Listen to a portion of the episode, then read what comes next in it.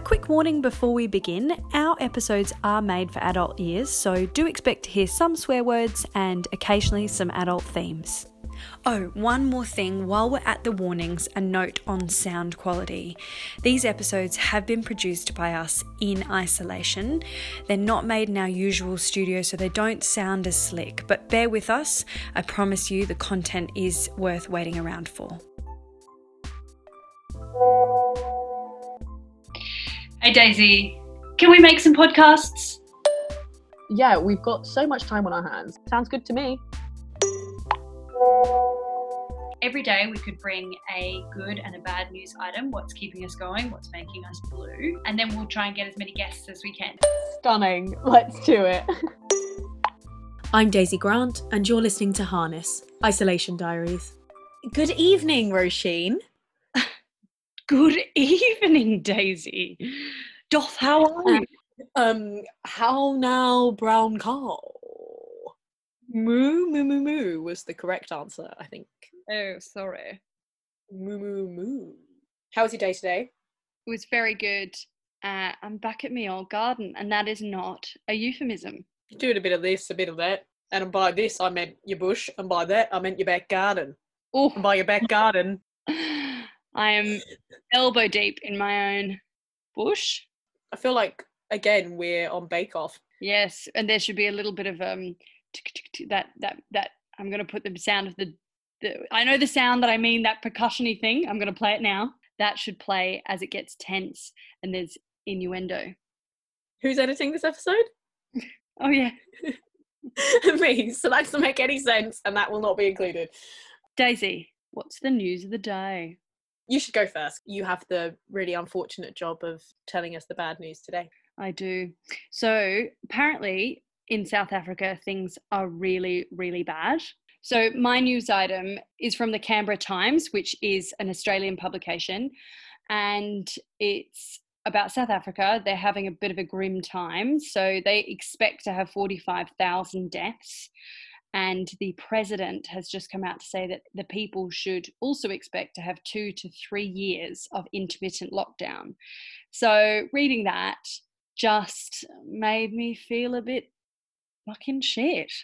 I just didn't think that it would get to that point for them. I'm sure they closed their borders really early because I know a lot of my South African friends who I work with, they couldn't go home when they planned to. They kind of went into lockdown in the same week as we did in the. UK. So that's really shocking. I mean, if you put it in perspective with the US, or I, I know I'm meant to be steering away from the US, but the US has or, or is nearing 50,000 deaths already. Obviously, South Africa are putting in a lot of measures, and maybe the president is just being realistic. But when I read that, Mm. two to three years of intermittent lockdown, that sucks balls. It really does. Cheer us up, Days. Give us your good news. Well, it usually takes me ages to find a good news item. I've been struggling lately. I was reading the news for about an hour and a half for our last news item to try and find something positive. Today, the BBC delivered. And yes, that pun was intended. There's this really cute article about a postman who delivered a parcel that was addressed to David Eason somewhere in Sheffield. So basically, a man sent Uh, a parcel from Sweden to his friend David Eason with vital supplies, which turned out to be chocolate bars, which is iconic. And he didn't know his address, and so he put somewhere in Sheffield. My favourite part about all the coverage of this story is that he's used his great detective work and his, you know, his little bit, a little bit of detective skills. He just looked up his name on Facebook and found it, which I thought was so funny. I was like, anyone can do that. is Sheffield? How big Sheffield? Like, how many people are we talking? How how rare is a David in Sheffield? Well, David Eason as well. I'm like, I've never heard that surname before. I mean, it oh, wouldn't Well, be that hard to find. it, Daisy. If you've never heard it, does it even Daisy? Grant never heard it. No, it doesn't, because anything that I haven't heard of doesn't exist. I just found it so amazing that this man went out of his way, this wonderful postie, went out of his way to find David in Sheffield. Sheffield, you asked, has what is the population? Oh, 500,000. Oh, all right. It's quite a lot. All right, all Half a mil. I love the postman story. That is so Sheffield. I really want someone to listen to our podcast and send us chocolates. Roisin just did the naughtiest smile. Can I tell you some good news in my actual life? Nah. Okay. No, go on. My nan and granddad sent me a bright yellow sun lounger. Oh, how bright yellow. That's so you and sun lounger. Yeah, So you. so me. Oh, I literally felt like Christmas. Oh, I'm loving it. Take a so photo of it. comfortable. I've got. I'll send you one of me on it. Maybe I'll post it on Harness. Roisin, do- should we listen to some voice notes from our friends of the podcast? I would love that. Yay! Hello, I'm Georgie. I'm a theatre director. I'm isolating on the south coast with my boyfriend. I'm entertaining myself with incredibly meticulous meal prep. I've got mm, two weeks left in me before I crack. I'm enjoying being outside, connecting with nature, and also just having a bit of time in the morning to eat my breakfast. The worst part for me is not seeing my friends at the pub. My name is Heather, and I am a regulation assistant at Insolvency Practitioner Association. And I also work part time at Caravan. I'm isolating with my very good friend Maddie and two other flatmates and a really cute cat called Sergey. This week I've been feeling pretty like shit just feeling really unmotivated to do anything at all. I'm constantly fighting with my brain over two ideas of isolation, which is one, you don't need to be productive, you just need to like survive this pandemic. And the other idea is is that this is a time for like reflecting and like bettering myself and this week the non-productivity idea has definitely won. I guess the most interesting thing about lockdown is that there's a group of us, probably about 20 people, who have a nude selfie group and we do challenges. So that's been a very entertaining group to be part of, and the flatmates have all kind of chipped in and helped me with my submissions.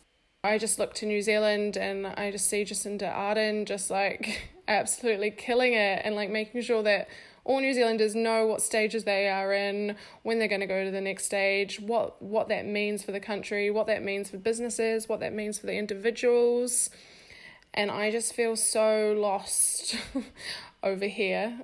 Literally not being able to hug anyone, um, and probably not be able to hug anyone for a while, except for my flatmates, is a really is really challenging. Hi, my name's Nikki. I'm in Western Australia. I feel a bit of a cheat to say that I'm isolating because I am currently still at work, which is very fortunate.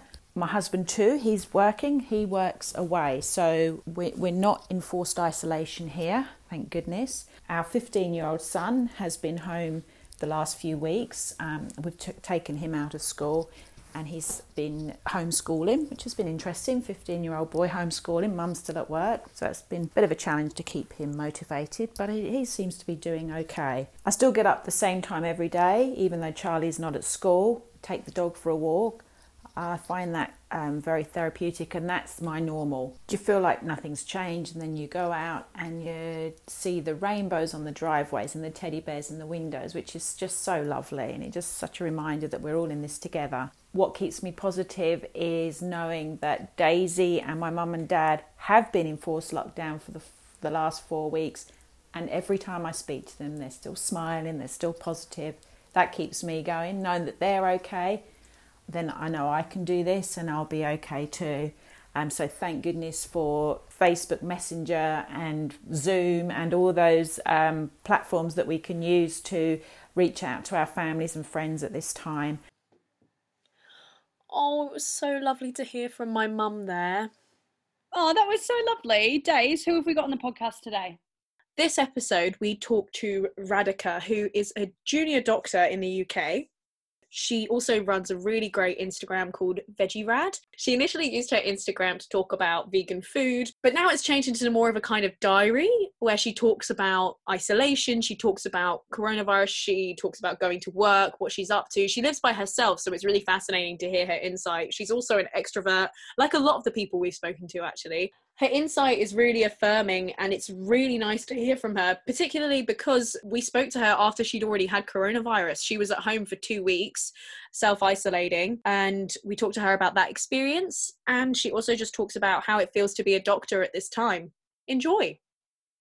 First off you were just saying that you are a really junior doctor. How long have you been a doctor for? So I became a doctor in the summer of 2018, so only 18 months roughly. And then now you've been thrown into a global pandemic. I don't see it as like thrown in, and I think a lot of doctors feel the same. We feel like it's more this is our duty and I feel like I finally understand when people when when they used to say in the wars that it was their duty to be a soldier. I never understood that at all. I'd be like, why can't you just stay at home? That's much safer. Why would you want to put yourself out there? But now I feel that I have these skills and I've been taught these things, and not many people are able to help in a way that I can. That I feel like it's my duty to be doing what I do. Like I, do, I don't see it as being thrown in. I don't see it as being forced. I don't see it as putting myself at risk personally, but I just feel like it's my duty and that's what I'm meant to be doing. Um, I found that rhetoric in the UK really interesting on the news and everything. And I've asked quite a few of my Australian friends, is there this wartime kind of vocab going around on the news? You know, because it's all very like frontline, we're at war, and I think it kind of makes people in Britain in particular understand the severity of it. I don't think that that is a global way of understanding where we're at. I do know what you mean, but I think it's because we don't have anything to relate it to. And this is by far the closest thing we can relate to the war with the totally. way that our lives. Now, on that chain of thought about feeling like it's your call to duty, what makes a doctor then? Like, I'm curious to hear from a doctor. What is it that makes you run towards danger? Because that's not the case for And that's funny because actually, if you were to ask a lot of my friends, we're not the sort of people that want to actively run towards danger. We're very, we prefer to do things that are less risky. I don't think being a doctor has a specific trait, and I actually think that's one of the beauties about it because a lot of people go into medicine not being sure of what they want to do, and there are so many avenues you can go down and that is one of the great things about being a doctor is that after you finished your foundation training you can pursue so many different routes. And also i, I even i think sometimes some it's not even i think i know a lot of us feel like we are given too much praise at the moment because we are just doing what we're meant to be doing and actually the hospitals aren't as crazy as any of us thought they would be and if you were to see how our like my a&e is right now it, it, it's busy but I thought it would be like really, really bad. Uh, for me personally, winter was worse. Winter this year was worse than it is right now. Is that because it, people are taking the advice seriously from the government and staying home with non-serious things to take to A and E? So I think there's two reasons. I think one is what you're saying. One is that people are staying at home, and we will often we would often get in A and E a couple of months ago patients who have had three years of back pain, and today they decide to come to A and E when nothing's changed, and really that's something that can be seen by the GP. I think there's also people who are actually unwell where my friends who are in GPs have said you need to go to hospital, but they don't want to because they don't want to put themselves at risk. And it's really hard because I completely understand their position. But also, if if a doctor is saying you need to go to hospital, or if you feel unwell enough that you would normally go to hospital, it's really important that you do. As doctors, we're quite worried about what's going to happen even over the next year. It will take a really long time for all of the effects of this to come out in the wash, it will take a really, really long time for us to actually properly deal with it because there are going to be so many things that are missed or hidden during this time. Not only physical health, not only things like important operations being cancelled, people having to delay chemotherapy, um, people not going to their GP because of symptoms that they would normally, and they might have underlying diagnoses. There's also the mental health side of things. We are seeing a lot of mental health in A and E, and this is going to take a really big toll on people's mental health. There will be so many people who are at home struggling. Yeah, well, I, I don't know if this is because I'm a bit dumb, and I'm not saying that you would have all the answers, but you might understand this a bit better than me. The next phase, when we come out of self isolation or a staggered self isolation, how mm. do we stop the curve from going spiking again and then the, the health system being flooded with yeah new cases of a new peak of coronavirus. Like I, I, I, I don't get it. It's a good question. I can't. It's not a dumb question because I can't say I fully understand. I've been at medical school for six years. Um, It's it's a few different things. People so so people are worried about when we all come out again that the people who weren't infected and weren't immune will catch it and then that will cause a second peak of people being unwell and it is worrying when you think about people who have to shield and basically stay at home imagine once they have to start going out and about again i, I completely see where the concern is and how they might end up picking up coronavirus if it's still in the community. The ways I think the main way that we're hoping to overcome this is if a vaccine comes into play, from what I've read and understand. That's the main way that we can try and stop a second peak or at least make as flat as possible a second peak.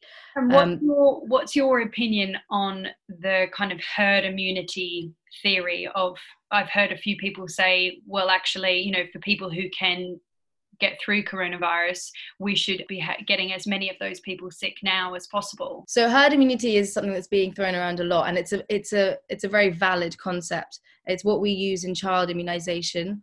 So we rely on the vast majority of children being immunized, so that if there's one that isn't, they'll still be protected because everybody else is. The pro- the reason you can't say it for coronavirus is a few things but one is that i think it's still a pretty selfish way to look at it saying i'll get it i'll be fine and let's just get it over with because you don't know when you're carrying it who else you might infect. So say i lived with my parents which i don't and i wasn't a doctor i could say oh i'll get it but if I did if I was being casual about everything and then came home, I could easily give it to my parents before I start showing symptoms. And not only my parents, but other people in the public and in the community. You're also putting them at risk.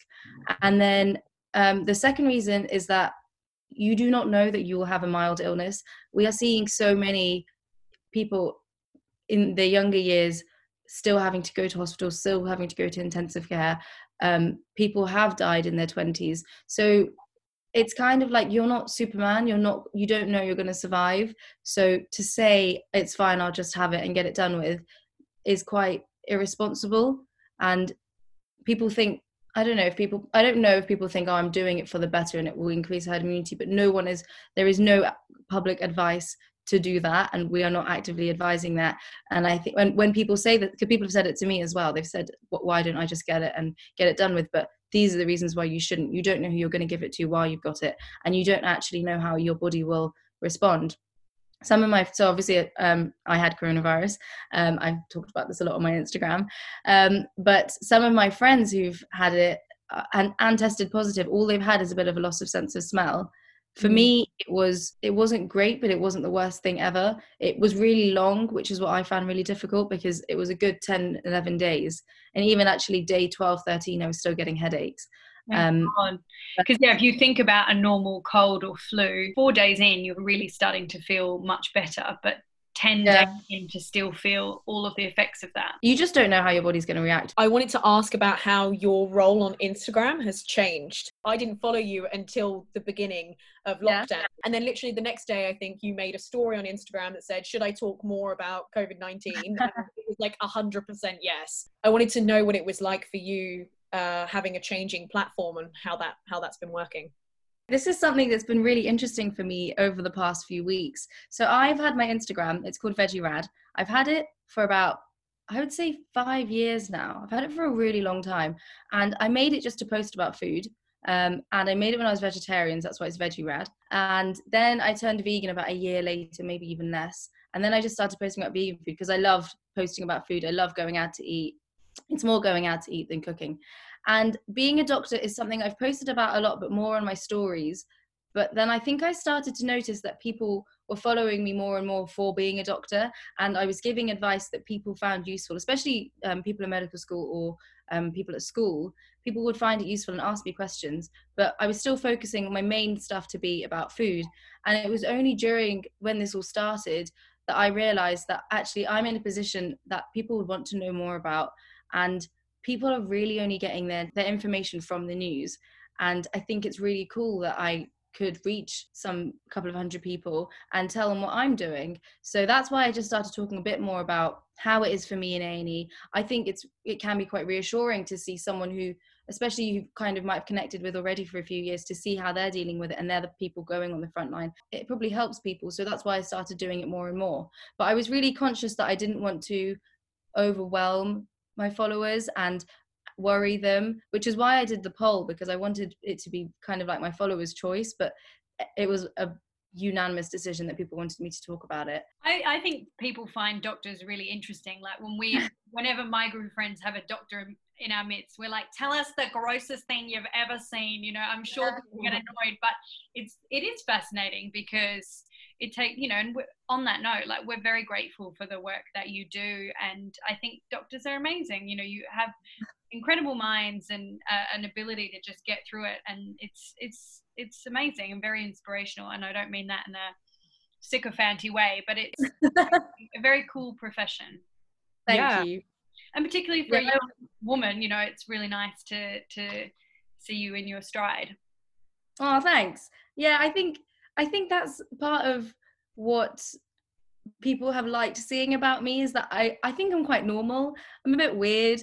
Um, I'm a woman, I'm young, I'm Asian. I think seeing that and then seeing following my story, people have just quite enjoyed joining and onto that and following along. And I'm getting so many people messaging me and interacting, and it's just it's been really fun for me. I think that's one of the things that I'm realizing the most is that I do it because I find it fun. I find it so much fun, and the fact it's bringing me opportunities like speaking to you guys, I just think that's amazing. And i'm going to keep doing it until it stops being fun which i hope doesn't happen. You've also said that you're an extrovert. Does instagram give you bring you like a level of connection that you would otherwise not have isolating and living on your own right? Yeah absolutely. Like i think speaking to my followers on my stories and interacting with people like feeds my extrovertness during this time because I and I, I do wonder sometimes I'm like what would I actually be doing if I didn't have this to focus on?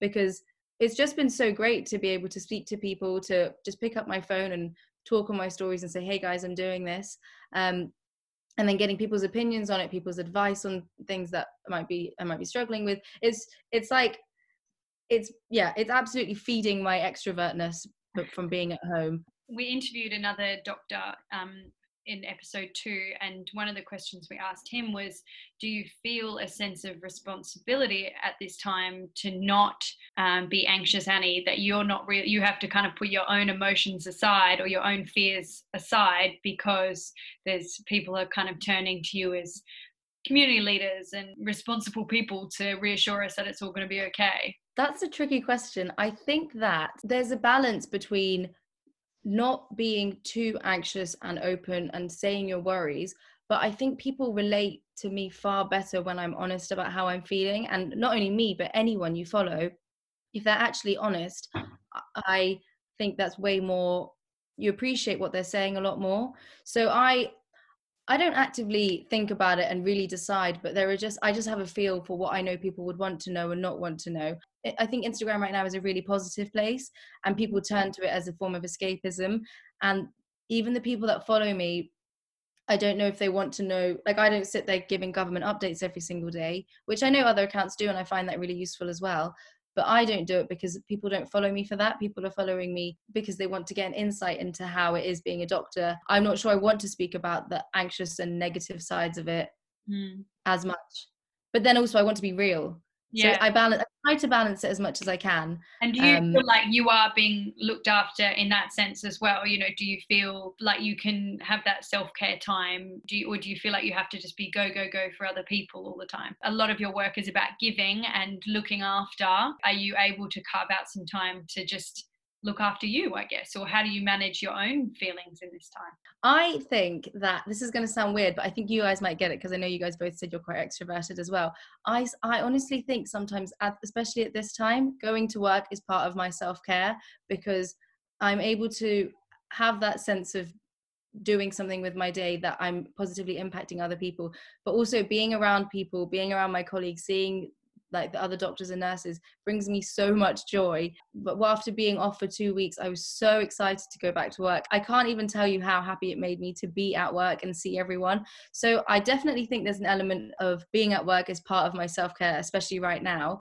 I completely understand about having joy when you go to work because I work in hospitality and I've been talking to a lot of my other colleagues and we're just like we just miss just talking to customers mm. because we have such an abnormal amount of connection to people yeah. every day and having that taken away from you and then being trapped inside your house i'm like i don't know what to do with myself. Crazy. Also uh, so you were off for two weeks. I'm interested in how the environment has changed in that two weeks. Like you had a solid block where you were away. What's the difference now to then before you had the time off? The main thing I can say is the difference is that when I left, so this is going to get quite a bit technical, but basically, if we're worried that someone had coronavirus, when I left, if we were worried, there were a couple of rooms that we'd put them into, and we would gown up and everything when we were going into that room. So we call it clean and dirty. So before I left, there were only a few small areas which were dirty areas, and we'd gown up for, and the rest of A and E was clean. But now we've flipped it, so there's like one small room for if we're really sure they haven't got um, coronavirus, then we see them in there and we don't have to gown up and everything, but we can if we want to. Um, and everywhere else is seen as dirty. So it's we basically flipped how we're seeing them and we are wearing protection and everything for the vast majority of patients. So that's the main thing from the last few shifts I've done, it's more actually medical stuff and not coronavirusy things, which I found quite interesting. But the ones that are coming in are often quite unwell, like I was saying earlier. So people are actually, they've kind of left it and they might be more unwell than you, you might have expected in a normal time. But otherwise, I can't say too much has changed. I think we're just all trying to get through it and the morale is still there, which is really nice. We're all still there for each other. But the main difference for me would be how we've flipped how we're seeing the patients and when we're worrying about coronavirus. So now we basically suspect it in everyone rather than the other way around. Well, it's been so lovely to talk to you and such a nice positive outlook. And as I said before, we're just really grateful for the work that you're doing. And we would absolutely encourage anyone to go over to your Instagram to get a whole host of information. So thank you for taking the time out oh. in what is already a busy schedule to come chat to us. Well, thanks, guys. Thanks for listening to this episode of Harness Isolation Diaries. We are proud supporters of Rafiki Mwema and the Carly Ryan Foundation. To hear more about their amazing work, check out the show notes. Also, if you want to share with us what you've been up to during these really uncertain times, drop us an email at projectharness at gmail.com or message us on Instagram. We love receiving your voice notes. Cheers!